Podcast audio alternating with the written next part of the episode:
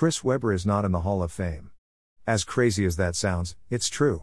Despite what he has done for the culture of basketball and his career accomplishments, he doesn't get any consideration to be inducted. Let's take a dive into his career and understand why he should have a place in Springfield. C. Webb played on a stacked Michigan team that is better known as the Fab Five. They were one of the first college teams to decide to stack up on high school recruits.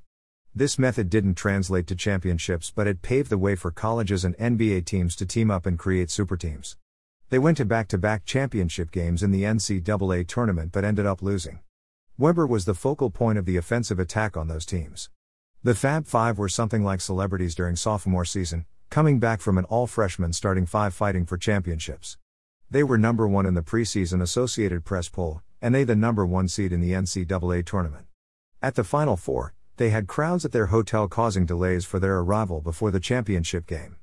They also started the trend of black socks and baggy shorts. They gave the game something of a culture change with their new style of hoop fashion.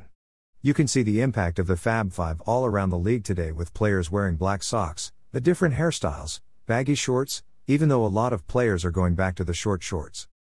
C. Webb had a pretty decorated college career. Chris Webber College Stats, College Basketball at SportsReference.com. Webber went on to be the first pick in the 1993 NBA Draft. He won Rookie of the Year that season while making the All NBA Rookie First Team. He ran off a stretch of averaging almost 20 points and 10 rebounds per game for the next 13 seasons.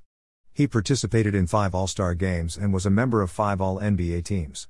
He didn't have much playoff success, but his Sacramento Kings teams were always a top contender in the brutal Western Conference.